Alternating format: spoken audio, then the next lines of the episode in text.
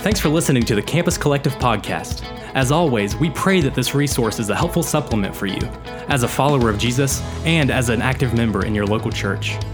We love God's design for His church, and we believe that this resource could never substitute the incredible things that come from active involvement with a community of believers. Campus Collective is a ministry of Huntington Community Church. To learn more, visit our website at huntingtoncommunitychurch.com.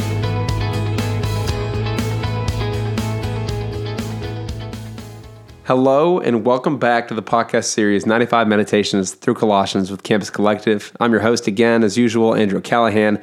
This Monday, I'm here with a good friend, Anthony Henderson. Uh, Anthony, I'm glad to have you on the podcast this week. What do you have to share with us on the podcast? Yeah, man. So um, this week's truth comes from Colossians 2, uh, chapter 2, verses 16 through 17. Paul writes, Therefore, let no one pass judgment on you in questions of food and drink, or with regard to a festival or a new moon or a Sabbath. These are a shadow of the things to come, but the substance belongs to Christ. Um, the big truth that I, I sticks out to me whenever I, I'm reading these are the importance of reading the Old Testament um, in view of Christ's finished work. Um, I think a lot of times for me, I will read the Old Testament and just be lost, like without guidance, not knowing where to go, reading these stories, especially the Torah, the 1st mm-hmm. five books, and come to that in your Bible reading time, and you're just like, man, I just maybe I need to skip this this week. But but what Paul's saying here is that all of these, when you come to uh, food and drink laws, you come to festival laws, new moon laws, or Sabbath laws, these are all pointing to substance of Christ. And the word that he actually uses there for substance is the reality. So I think that's just that's a beautiful way to read the Old Testament. Yeah, I think it's it's a very pertinent point because I think that we look through the Old Testament, we're reading through it, and one can imagine that you you would have to have a, this kind of mindset when you approach the Old Testament because otherwise you might seem as though you were picking and choosing, right? And and some have even accused Christians of doing so. They're like, oh, you know, you believe this moral rule. Well, why don't you? Uh, well, why do you wear mixed clothing? Because they'll point to where the uh, old law would say that they weren't allowed to wear clothing that consisted of multiple types of fabric.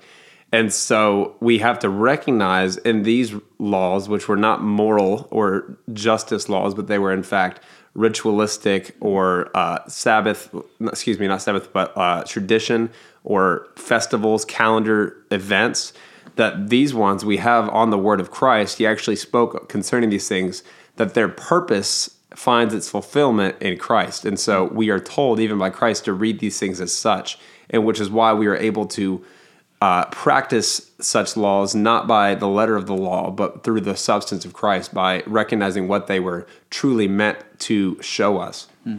Yeah, I agree. I agree. Uh, especially uh, like the cherry picking accusation. Um, and I've been guilty of that myself, just wondering like why do we, why do we um, not follow all of the Old Testament laws, but then things like um, homosexuality, adultery, lying, things like that that the that the New Testament's very clear about. Why do we kind of brush off those? And I think it's really important to keep in context um, what the laws were intended to do. I mean, there are some laws that were given in the Old Testament that are civil laws, right? The nation of Israel, um, ceremonial laws, um, and then moral laws. So God's morality never changes. So his moral law would never change. And, and there are some laws that, for the church, like there's punitive consequences to like the nation of Israel, mm-hmm. and we're not the nation of Israel anymore. So therefore, we don't execute those in the same way.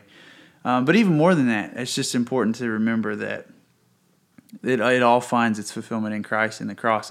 One thing that jumps out at me with all of those laws, if you go back, they're they're almost all bookended. For not following those laws, they're all bookended by sacrifice, hmm. days of sacrifice, days of atonement. Um, and so just seeing like letting those pile up and stack up against you and, and, and realizing that, man, I couldn't keep those laws at all. Um, and, but in Christ, like he has fulfilled every one of them in some way to even the ones about like not eating shellfish um, and things like that. They've all been fulfilled in him and in his cross. And so, yeah, reading the Old Testament with freedom because of that um, and, and rejoicing. Yeah. And I think it's, it's actually kind of like, interesting to consider that this was the will of God, that He should, um, rather than simply revealing Christ, uh, at the get go. Um, so, for example, like rather than for, re- revealing Christ in His incarnation in uh, at the time that He did and during the Roman Empire, what if He had simply instead of instituting all of these ritualistic and traditional laws for the old covenant people?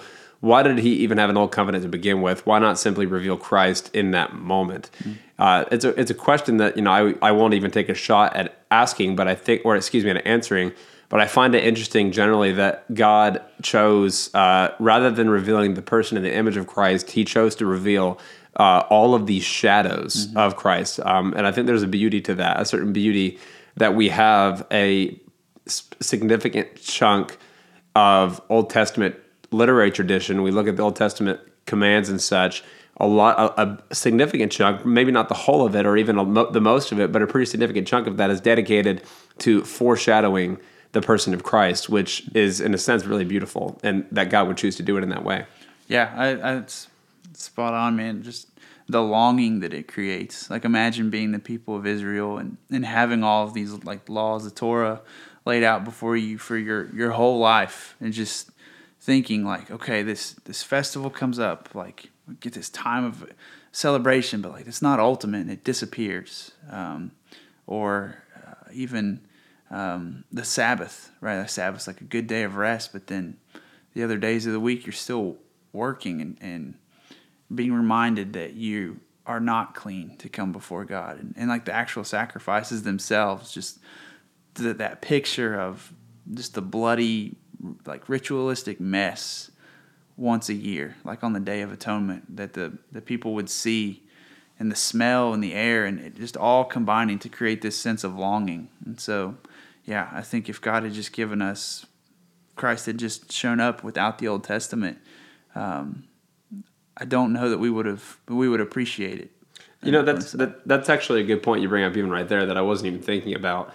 That in a sense, so we, we often look at it from this perspective, right? That we know Christ fulfills the Old Testament law, uh, and that they uh, all of these things find their their true substance in Christ. But one thing we probably that I haven't considered anyways is that they actually in very many ways inform the character and the person of Christ and as and tell us about what he accomplished on the cross. So absent of like all of these rituals pertaining to sacrifice and blood and stuff like that, like would it be true that had he never instituted such an such a covenant or such a such traditions, uh, all of like how expansive it was, it didn't necessarily have to be as expansive. What if he had simply uh, told us we need the sacrifice of blood, for example, and then one day we have Christ. Uh, he fulfills such things. We are saved by faith in Christ. Uh, that would technically, I guess, if you think theoretically, that's I guess uh, possible to be the case. But what it, we actually have is a really, really expansive system. And what that system does for us now as new covenant people is it tells us really how expansive and how necessary the work of Christ really yeah. was. I think that we uh, it actually magnifies it because what Jesus doesn't do is walk us one through one in the New Testament through every aspect of the Old Testament and how he is actually the true and better of that. We some of the New Testament authors do that. They like Hebrews, for example, walks about walks through the priesthood, for example, but it doesn't go into detail. We have to actually look at the Old Covenant and look at all the details, and we can discover for ourselves just how rich the substance of Christ is in light of all of the foreshadowing. Yeah, it's beautiful, man. It's just looking back. There's just picture upon picture, and it, what's beautiful about the Old Testament is it even expands. Like Paul's focusing in this text on like the law, but it like it expands out from there. Like all of the Old Testament, how it points to Christ. Like we don't just have the law that points to Christ, but we have our our whole Old Testament. Yeah, absolutely. For the listeners today, I just want to encourage you. Uh, one takeaway for myself, anyways, right now as we're sitting here is we we just really have a lot to learn when it comes to how we read our Bibles, the tools we apply, uh, the wisdom we are searching, and so I just encourage you to sort of evaluate your own uh, tools of biblical analysis and try to go deeper. You know, I think that we all, as a lifelong journey, we're all learning how to go deeper, how to mine Scripture uh, for more, because we know that it's infinitely deep and it's wisdom that offers us uh, in which we ultimately know wisdom is a gift for God. So ask from that for that wisdom today in faith, knowing He will give it to you if you are a Christian. Uh, we have the whole Bible. It's a beautiful thing, and I encourage you to take a peek at your Old Testament if you've been discouraged from doing so. Thank you for tuning in with us today. I hope you will join us tomorrow as we continue through 95 meditations through Colossians.